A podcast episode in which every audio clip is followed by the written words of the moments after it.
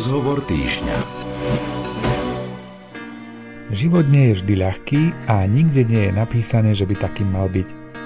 Predsa však nastáva situácia, kedy si povieme, že toto už je naozaj veľa a neviem, či to zvládnem. Do takejto situácie sa dostala aj rodina, ktorú vám chceme predstaviť v dnešnom rozhovore týždňa. Manželia Mária a Miroslav dostali od Boha cerku s Dávnovým syndromom. Prijali ju, milujú a sami sa rozhodli, že ona bude ich potešením a radosťou. Dnešnú reláciu Rozhovor týždňa pre vás pripravujú majster zvuku Jaroslav Fabián, hudbu vybrala Diana Rauchová a moje meno je Martin Ďurčo cestách.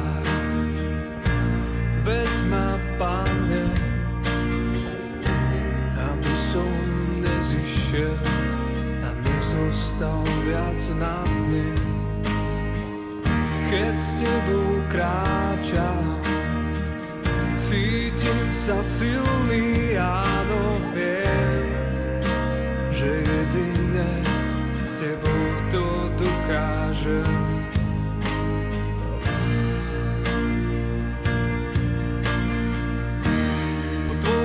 cestách. Veď ma, Pane,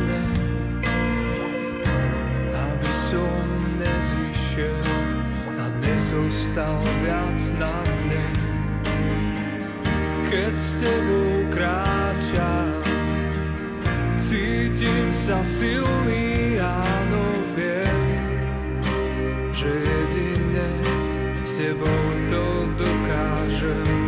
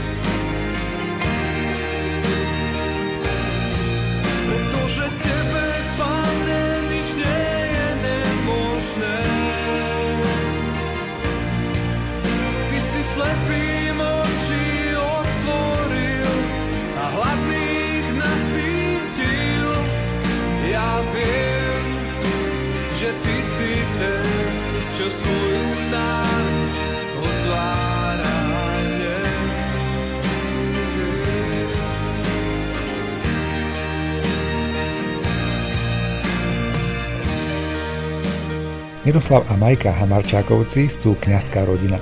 Miro je grecko-katolickým kňazom a momentálne pôsobí ako kaplán na významnom pútnickom mieste Horného Šariša v obci Čirč.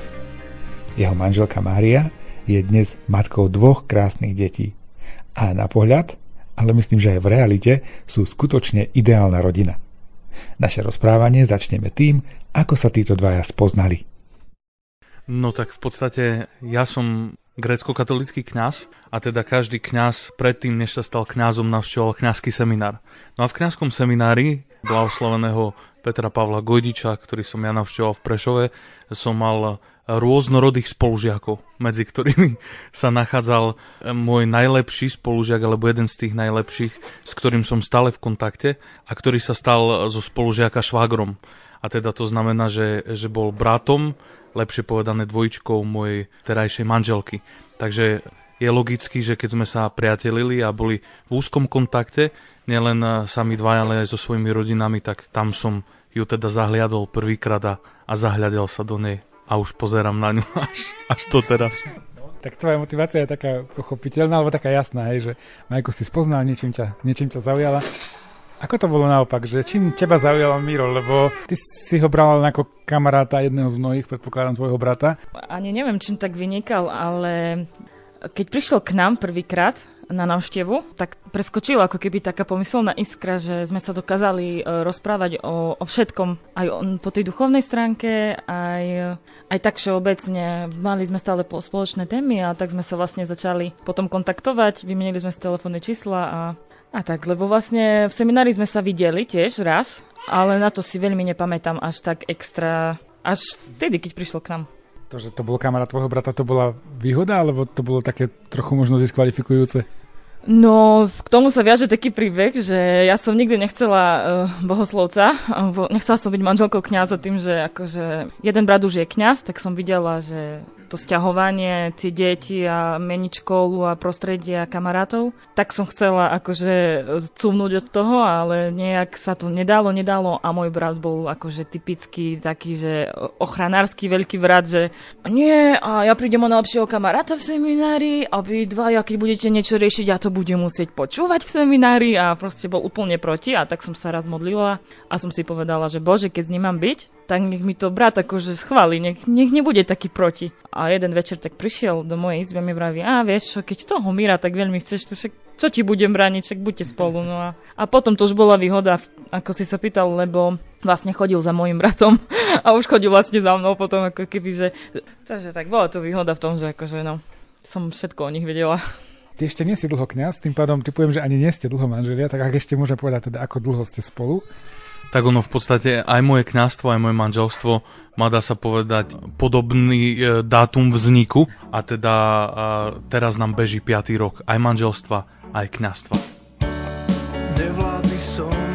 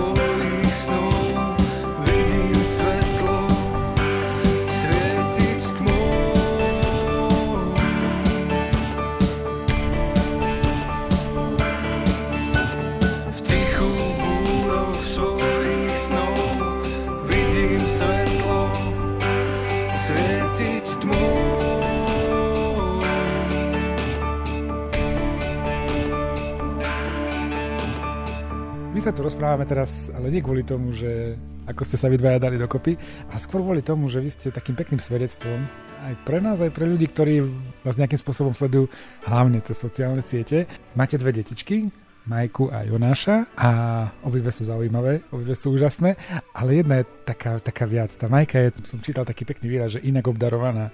Tak e, Majka je veľmi živé, veselé, trojročné devčatko, ktoré sa narodilo s takým vynimočným bonusom a teda má Downov syndrom. Aké to bolo, keď ste sa dozvedeli, že Majka má Downov syndrom. Toto je jedna z tých vecí, ktoré sa dajú diagnostikovať pomerne spolahlivo ešte pred narodením dieťatka. Aké to bolo pre matku, keď sa dozvie, že je tu možný takýto problém? Tak uh, hneď sme si naťukali Google Downov syndrom a začali sme čítať, čo a ako, ale ne, neverili sme tomu, že to bude. Vlastne lekár, keď nám... Ja som išiel na stránku, že modrý konik.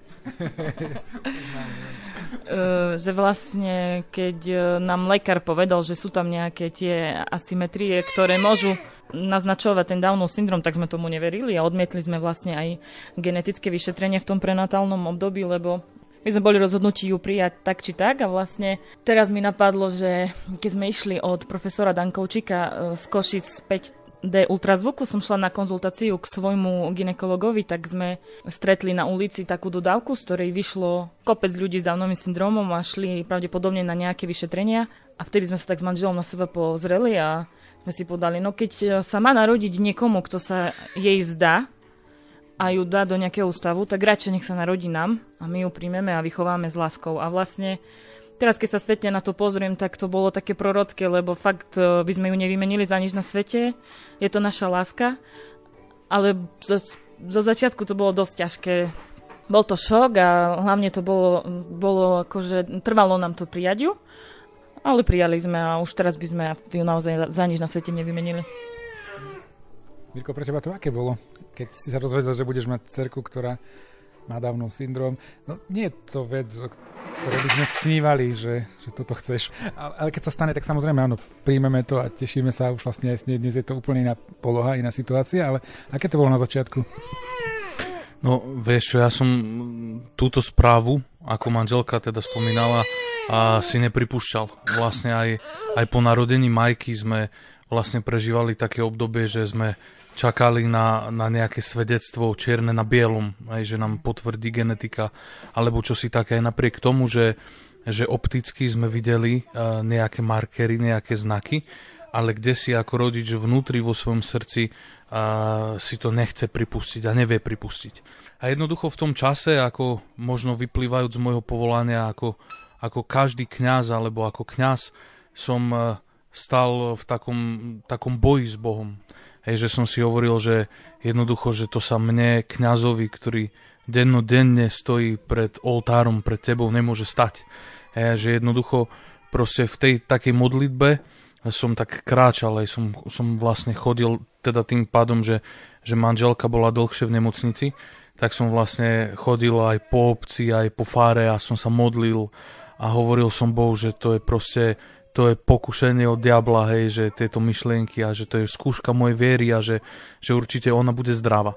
A potom vlastne som si otvoril Bože slovo a tam som e, v knihe Job, Job bol taký frajer, prorok, ktorý bol známy tým, že, že mal veľmi blízky vzťah s Bohom, že diabol sa všelijakými spôsobmi snažil ho dostať a nemohol, a tak chodil vyjednávať za Bohom, že, že by mu prepadol majetok Jobovi, aby prišiel majetok, potom aby prišiel o rodinu a nakoniec, aby prišiel o vlastné zdravie. Hej. A Job aj napriek všetkým tým úskaliam ostal pevný vo viere. A toto som si povedal ja, lebo tá kniha Job vlastne končí takým, takou vetou, že, že azda by sme len dobre mali prijať od Boha a zle by sme nemali. No a tak vlastne v tom takom nastavení ako kňaz, ako, ako Boží muž som si tak hovoril, že dobre, tak ja, ja príjmam to, čo si mi ty dal Bože. A tak vlastne som, ako išiel ten čas ďalej a, a ona sa dostala majka z inkubátora a, a pomaly vlastne bola prepušťacia správa na stole, tak som ako vzorný už otec, teda nielen duchovný, ale aj, aj, aj fyzicky, zbalil vajíčko, zbalil všetky potrebné náležitosti a išiel po, po svoju rodinu do nemocnice. A pamätám si ten moment, keď eh, som vyšiel po schodoch a prvýkrát som ich zazrel vo dverách. Už vo vajíčku, teda manželka medzi časom naložila majku do vajíčka a keď som uvidel, ako sa na mňa pozrela, vtedy som pochopil, aký som hlupý. Že nie som vôbec Boží muž ani Boží kňaz, ale že som bol hlupak, pretože som sa modlil takýmito slovami, že azda len dobre by sme prijať od Boha mali a zle by sme nemali. Hej, a som celý čas pozeral na Majku ako, ako niečo, čo Boh dáva ako zle do môjho života. Ale ten jeden úsmev z jej tváre všetko zmenil. A vtedy som pochopil, že nie ona sa potrebuje zmeniť, nie ona sa potrebuje vyzdraviť a uzdraviť, ale to ja potrebujem zažiť uzdravenie.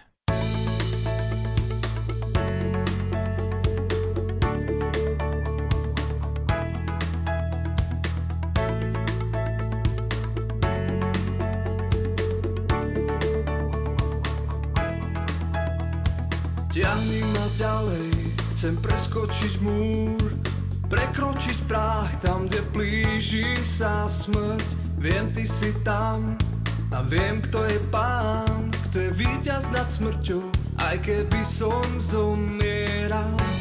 Za kohokoľvek, yeah, a kedykoľvek.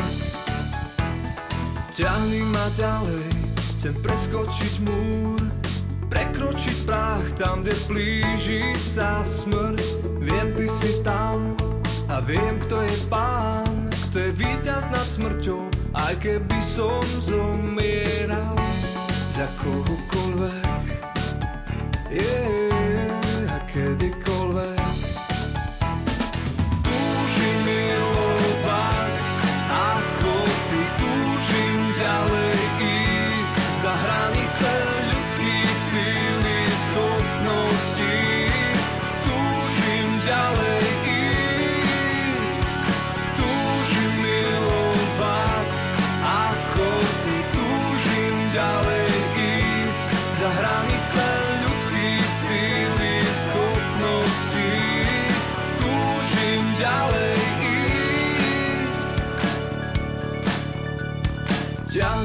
ďalej, chcem preskočiť múr Prekročiť práh tam, kde blíži sa smrť.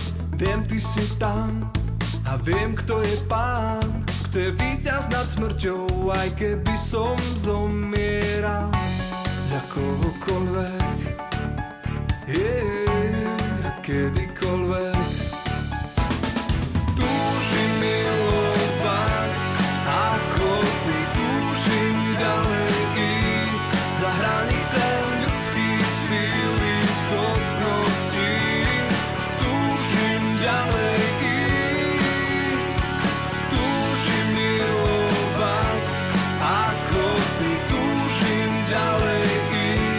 za hranice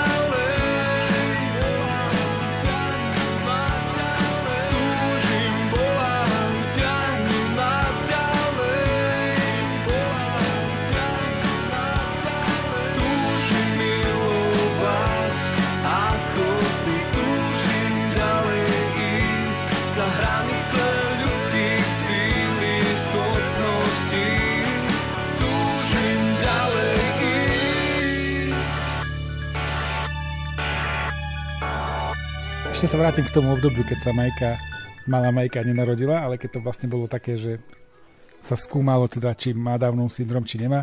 V takom svetskom normálnom ponímaní by potom prišlo tak logické pokušenie, že no a chceme my vôbec to dieťa? Že keď je tu nejaké vysoké riziko, že bude mať Downov syndrom, no tak sú predsa cesty, ako ako sa Majka nemusí narodiť a vieme si to nejako ospravedlniť, potom mi ľudia, takéto pokušenie nebolo? Nie, vôbec ani na jednu sekundu, ale myslím, že to bolo aj vo veľkej miere ovplyvnené tým, že ja som neverila, že ten Downov syndrom tam bude. Ale myslím si, že aj keby sme to mali potvrdené na papieri, tá genetika, keby nám vyšla, tak tiež by som nad tým neuvažovala, len asi by som neprežila tak k ľude to tehotenstvo. Každopádne odhliadnúc od toho, ako sme to prežívali my, teraz to vieme lepšie pochopiť, keď to prežíva niekto iný. Hej, že jednoducho e, zrazu vyrukujú lekári s tým, že v prenatálnom období môže byť čosi, alebo nejaká ťažkosť, alebo nejaká vada, ktorá ešte nevedia oni sami, ako môže dopadnúť. že vlastne je to krušné obdobie už, už pre nich v tomto čase hej, a v tomto okamihu. Že jednoducho tie manželské páry potrebujú niekoho, kto, kto ich bude v tom možno celom viesť už, už v čašie. Nie len uh, vlastne po narodení, ale aj v tých kritických momentoch, kedy sa rozhodujú. A o tom vlastne svedčia aj mnohé také naše svedectva ľudí, s ktorými sme sa stretli už, už teda uh, vo vyššom majkinom veku, kedy sme ako rodiny porovnávali svoje životné príbehy a, a svoju cestu a mnohé rodiny vlastne prežívali podobné boje, ba ešte intenzívnejšie boje práve v, tom, v tejto oblasti, že či si dieťa nechať, alebo si ho dať vziať. Aj preto sa pýtam, Majka, lebo tí lekári niekedy priamo a niekedy tak nepriamo, ako keby také tlaky sú, že keď sú takéto veci, že No isto chcete to dieťa, však to bude záťaž. A ste mladí, však tých detí bude ešte kopec. Nemali ste takéto nejaké postrkovanie týmto smerom? Um, genetik sa nám snažil naznačiť, že možno by bolo lepšie buď ísť na potrat, alebo teda ak nie na potrat, tak aby sme sa mohli pripraviť na to postihnuté dieťa, ktoré môže byť hoci ako znetvorené.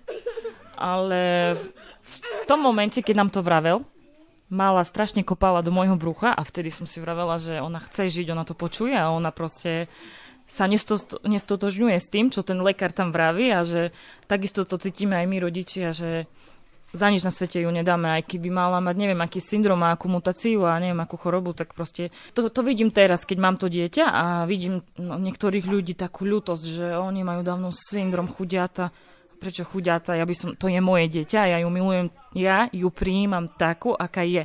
A keby ten Downov syndrom nemala, tak už to nie je ona. Jednoducho, takže preto stále vravíme, že najdôležitejšie je to dieťa prijať. A, a ja som to v troch mesiacoch až dokázala, mne to nešlo tak rýchlo ako manželovi, že stačil jeden pohľad na ňu, lebo mňa strašne trapila jej budúcnosť, ako sa, že sa nevydá, nebude mať vysokú školu a všetko s tým spojené. A vlastne manžel ma z toho dostal, že kde je napísané, že sa nevydá poprvé a kde je napísané, že ak sa dieťa vydá, tak to je 100% šťastie a, a strašne stal za mnou a pozbudzoval ma a aj modlitbou, aj duchovne, ale aj veľa sme sa o tom rozprávali.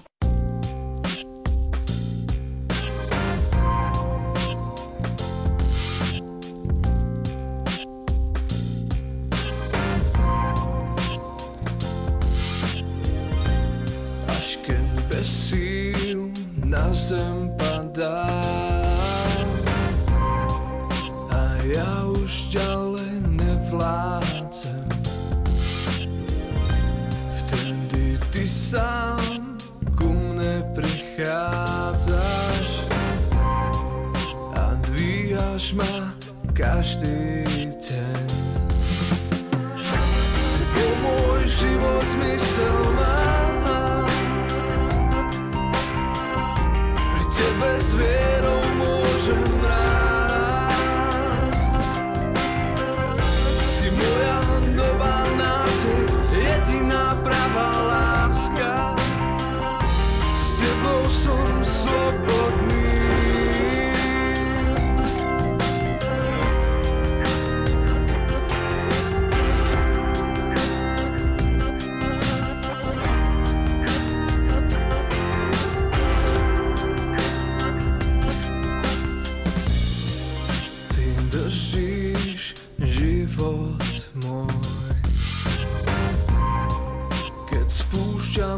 zo svojich rúk.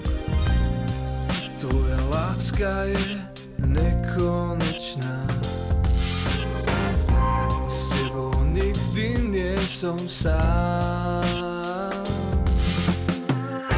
S tebou môj život zmysel má Pri tebe s vierou môžem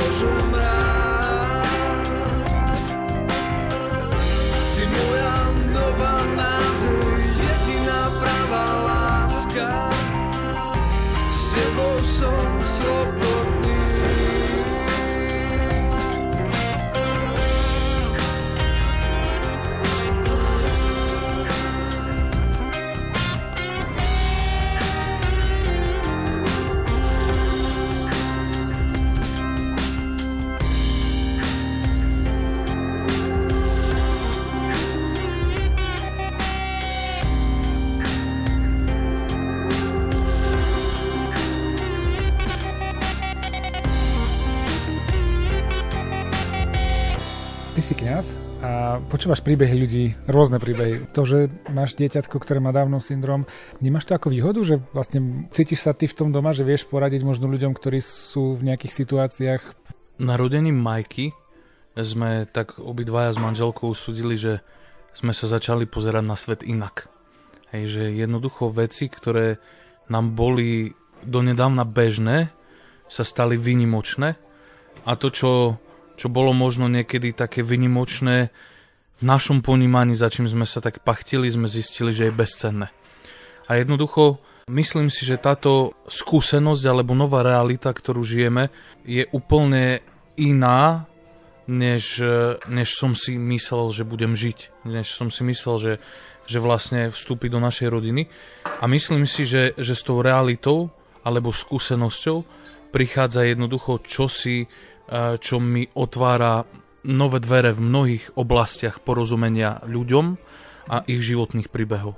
Hej. Takto ja to vnímam teda od tej doby.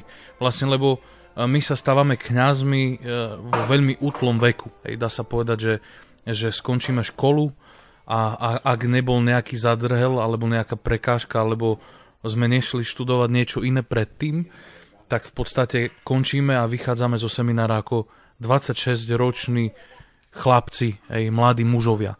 A jednoducho 26-ročný e, mladý muž nevie o živote toľko, čo vie niekto, kto už prežil si nejaké svoje životné príbehy, nejaké etapy, nejaké, ako si to ty nazval, že nešťastia, ktoré jednoducho e, dali jeho životu ako keby váhu, hej, alebo skúsenostiam váhu. A presne takto to vnímam pri Majke, že síce aj naďalej sme mladí, však máme s manželkou 30 rokov, ale to, čím si prechádzame a čím sme si prešli, ako keby e, dávali tomu nášmu e, životu inú váhu. Keď sme si dohadovali tento rozhovor, Majka, tak ja som mal taký ostých vám zavolať, práve preto, lebo ja, ja si neviem predstaviť, čo vy prežívate. Aké to bolo zo strany možno aj tých ľudí okolo vás? Lebo keď sa človeku narodí postihnuté dieťa, tak potom je taká vlna také ľutosti a všetci, všetci vás tak ľutujú a snažia sa vám prejaviť nejako to, že s vami cítia, súcitia a tak. Veľakrát sa stane, že ľudia sa nás chcú niečo opýtať ohľadom majky, alebo sa chcú ozvať a presne sa snažia tak ako tak s ľutosťou a tak sa vás nedotknúť a ono je to stokrát horšie a vtedy si poviem, že však hovor so mnou normálne. Mne je jednoduchšie, keď človek príde a sa opýta, ako je na to Majka, čo to jej diagnoza znamená, akú má prognozu v živote, ako keď budú mi vravieť, že ale to všetky deti sú také, to aj zdravé deti hádžu na zem veci a vtedy si poviem, tak ty nemáš paru v živote, lebo sa ti narodilo 5 alebo 6 zdravých detí, alebo len dve, alebo jedno kým sa nám nenarodila Majka, vtedy som nevedela, čo to znamená. Keď e, nie je samozrejmosťou, že sa ti dieťo, dieťa posadí, že ti chytí hračku, že začne chodiť, všetko sme si odreli. Čiže asi som v tom postoji takom, že radšej sa ma opýtaj na rovinu, ako ma budeš tu ľutovať zbytočne a, a hovoriť okolo toho. Ja si myslím, že aj to je jeden z dôvodov, prečo si začala vlastne s e, tým takým e, projektom v vodzovkách nazvané so sociálnymi sieťami, kde vlastne takto sa delíme so svojím životom, s tým, čo prežívame a, a s tým, ako Majka postupuje ďalej aj s ostatnými ľuďmi. Tak ale e, myslím si, že o tom by si vedela povedať viac ty ešte. Hej, to by bola ďalšia otázka vlastne, že vy nielen, že sa nebojíte o tom rozprávať, ale ty ideš s tým na verejnosť a kvázi aj cudzím ľuďom ukazuješ, že máme takéto dievčatko a toto a toto s ním robíme. No Aké sú tie motivácie? Z akého dôvodu sa to deje? Tak ja som vždy tak vnútorne mala sen, taký tajný, mať vlastný blog a písať. Ale aj keď som mala tie myšlienky v hlave, alebo keď som mala niečo napísať, tak to nešlo. Nešli tie písmená a tie vety vôbec.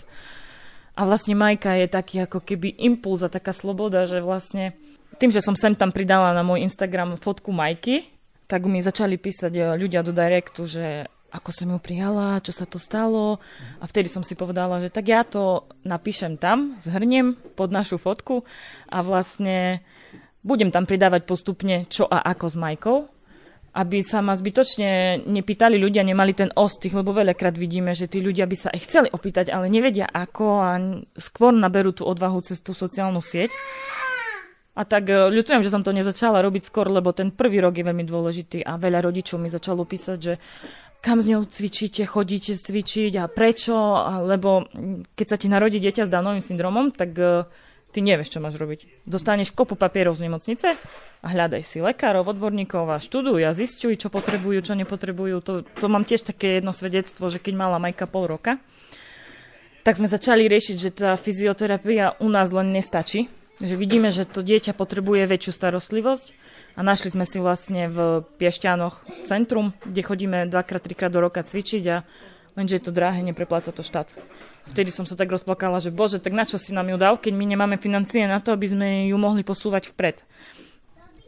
A o pol roka na to naši Čičania nás podržali a vyzbierali sa nám na pobyt Čiže akože vtedy som fakt plakala a som Bohu ďakovala, že sme v Čirči, že pre, možno, že nie len preto, ale aj toto je jeden z dôvodov, prečo sme vlastne tu, prečo sú tí ľudia tu s nami, prečo, prečo to je náš domov, prečo to voláme domov, to miesto. Proste tí ľudia nás fakt podržali a volajú Majku, že to je naša Majka. Takže to je tiež také, že to som už prešla od sociálnych sietí úplne inde, ale, ale vlastne tak otázka bola, že čo ma vedie k tomu Eh, k tej sociálnej sieti a vlastne to je tá, tá zvedavosť ľudí, že proste... Môžem povedať aj, kde, kde sa dáš sledovať, alebo kde ťa môžeme vidieť? Eh, Majka.hamarčaková. Možno aj to, že, že to, ako hovorila manželka, že, že tí ľudia z Čírča, naši ľudia z Čírča, ktorí nás nielen vtedy podporili, ale, ale stále nás podporujú a verím tomu, že nielen finančne, ale predovšetkým v modlitbách, tak aj kvôli ním vlastne oni boli ten taký motor, tí ľudia všetci, ktorí nás podporujú akýmkoľvek spôsobom, aby sme im ukazovali, čo sa s Majkou deje, ako napreduje, ako, ako rastie, že jednoducho fakt tá ich podpora pada na úrodnú pôdu tomu som chcela doplniť, že presne cítime tú zodpovednosť, keď nám ľudia darujú tie 2%, že ja by som chcela vedieť, keby som tie 2% niekomu darovala, že na čo sa využívajú, čo sa s tým dieťaťom robí, tak aj preto to dávame na internet všetko s Majkou. Nie preto, že by sme sa chválili, kde všade sme, lebo to je veľký boj na tých miestach cvičiť s ňou, ale aby ľudia videli, že tie peniaze padli na úrodnú pôdu, že sa využívajú.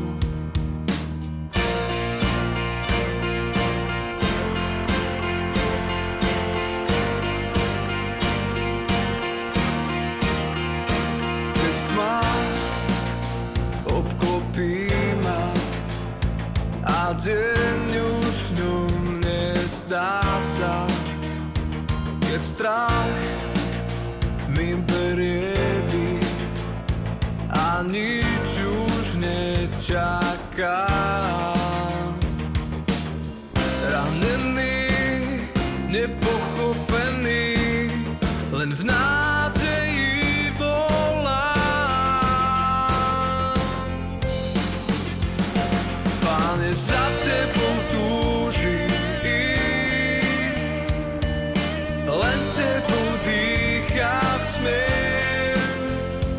Pane, za tebou tu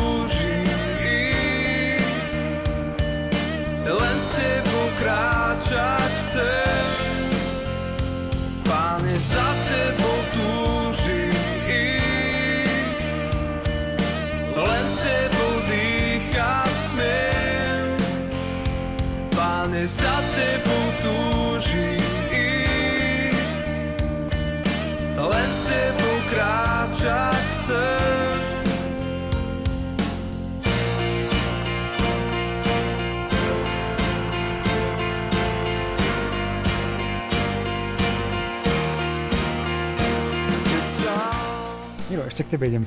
Veľakrát, keď čítaš, keď sme sa bavili o tom internete, aj tie diskusie a tak, a čítaš o tom, že církev je za život a že my sme proti potratom a my sme za to, že každý počatý život by sa mal teda narodiť a je to tak správne a tak a počúvaš tie argumenty, že no vám sa ľahko hovorí farárom, ktorí nemáte deti a ty si farár, ktorý toto hovorí, má deti, zažil to a ty vieš, o čom to je? Že to, zmenil sa tvoj postoj nejako k tým pro-life otázkam? Nemyslím teraz, že by si bol niekedy za potraty, alebo to, to určite si nebol nikdy. Asi si v tom mal vždy jasno, ale pozeráš sa na túto tému teraz možno nejak ináč? tým, že sám máš postihnuté dieťa?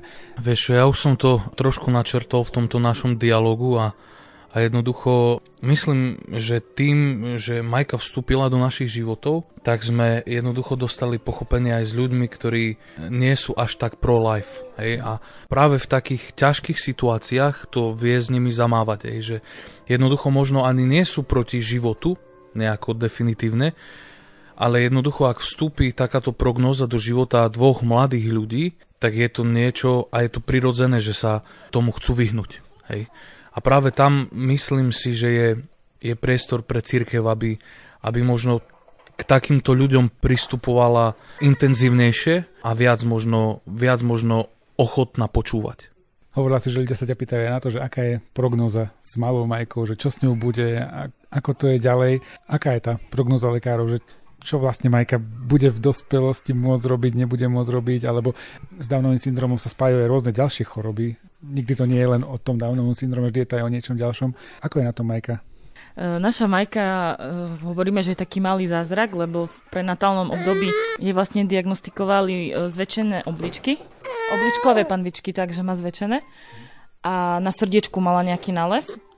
Ale všetko je v poriadku, je sledované ale nemusela podstúpiť žiadnu operáciu srdca, čo je v 90% udavnových detí hneď po porode, akože to riešia. Čiže my sme mohli začať hneď cvičiť a čo sa týka mentálnej úrovne, tak to sa nikdy nevie určiť dopredu to proste vývojom a sledujeme ju.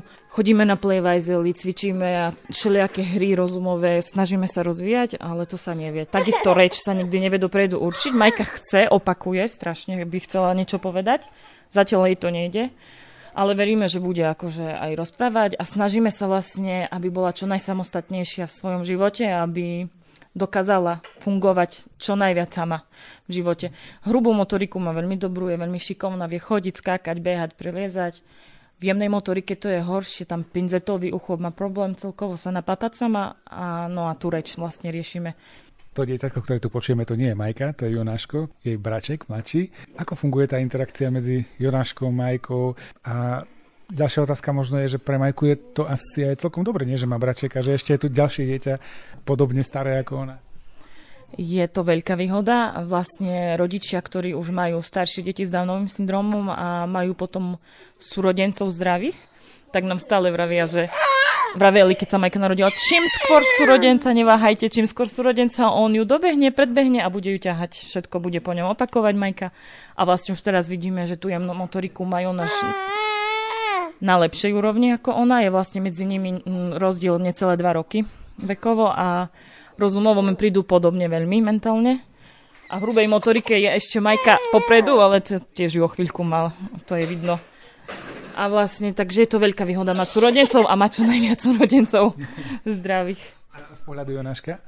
Jonáško ju veľmi má rád. To, ona keď spí a on je hore, tak on je nervózny. A ona, ona keď príde v stane, tak on je hneď šťastný, ide k nej a ona tiež uh, má rada jeho pusinky. Každá matka, ktorá má to som aj vlastne dávala taký príspevok na svoj Instagram vlastne, že bojím sa tej budúcnosti, že či ju bude chcieť, či sa o ňu bude chcieť starať, či ju bude prijímať, či sa za ňu nebude hambiť.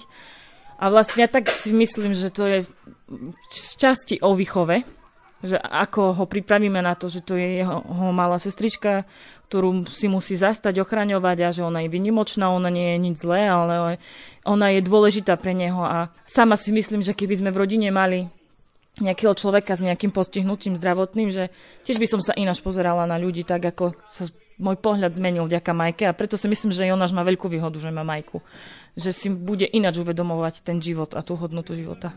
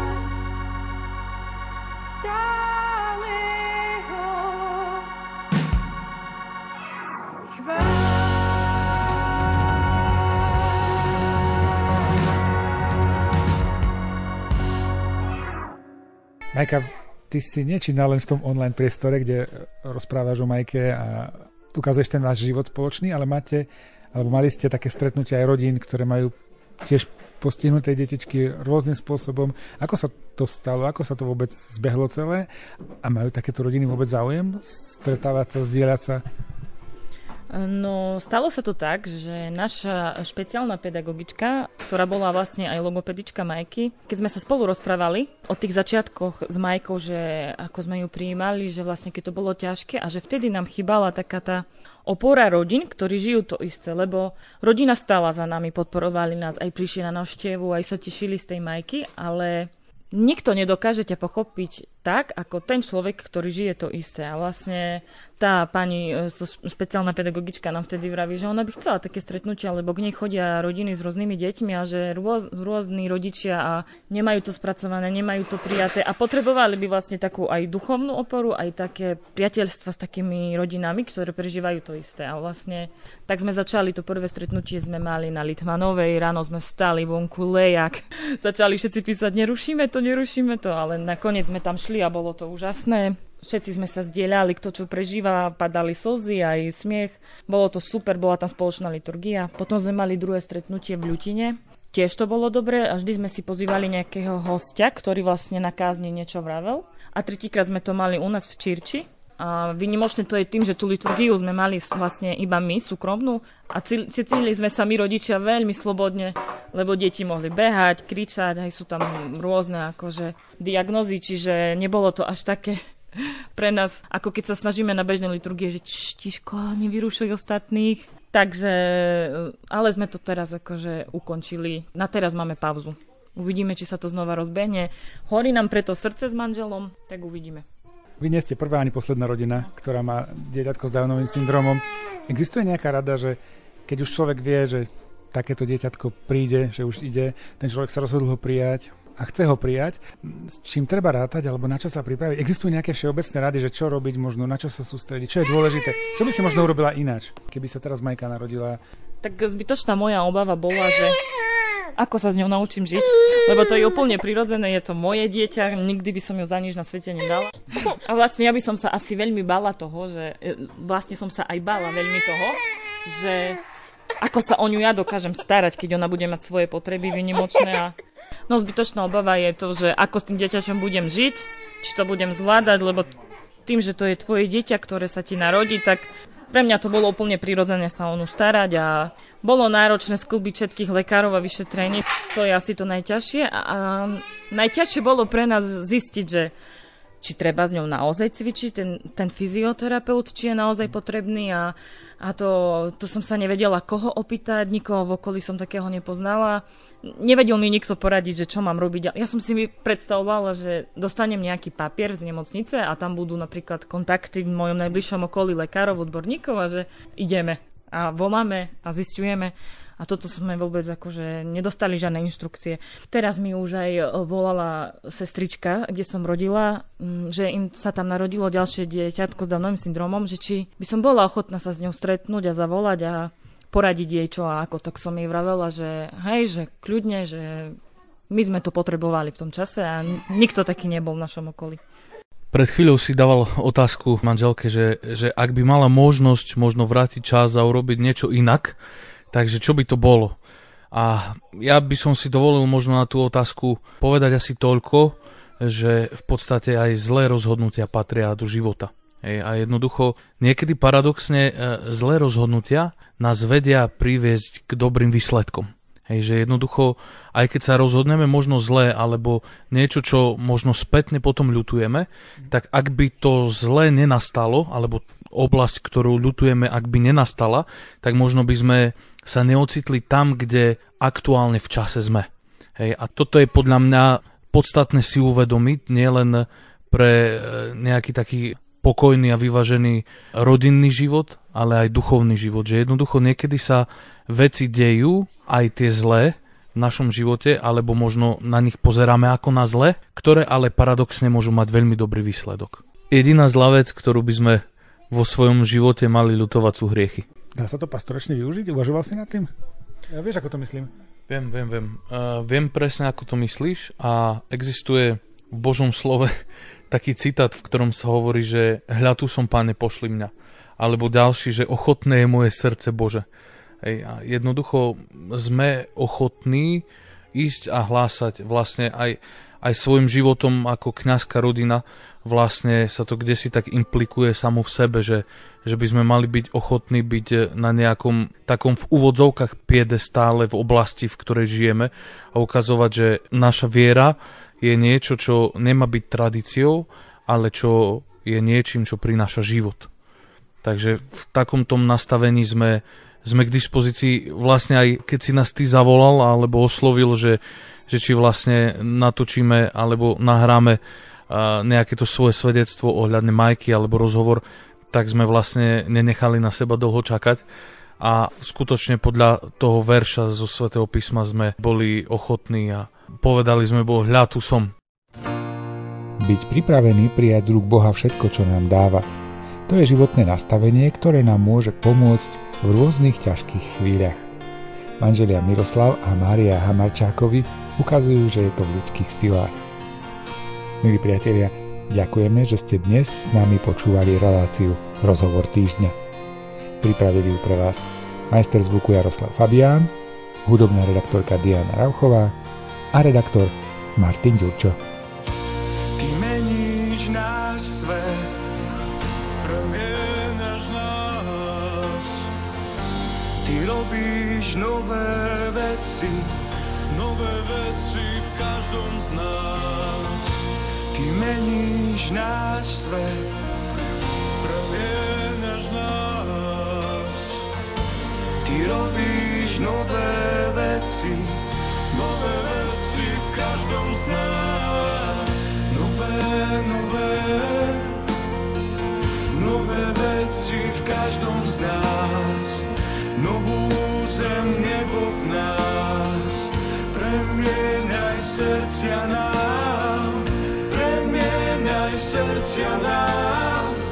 Utvor na svoj chrám, premieňaj srdcia nám utvor na svoj chrám. Premieňaj srdcia nám, utvor na svoj chrám. Premieňaj srdcia nám, utvor na svoj chrám.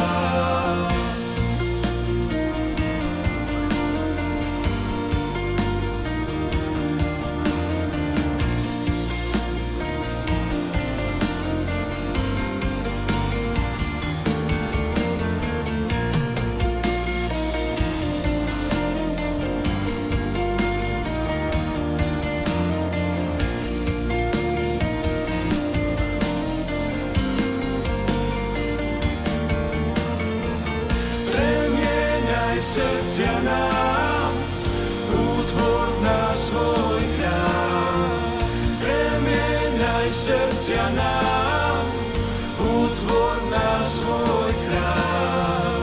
Premieňaj srdcia nám, utvor na svoj chrám.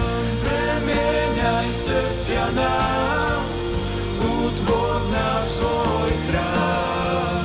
Premieňaj srdcia nám,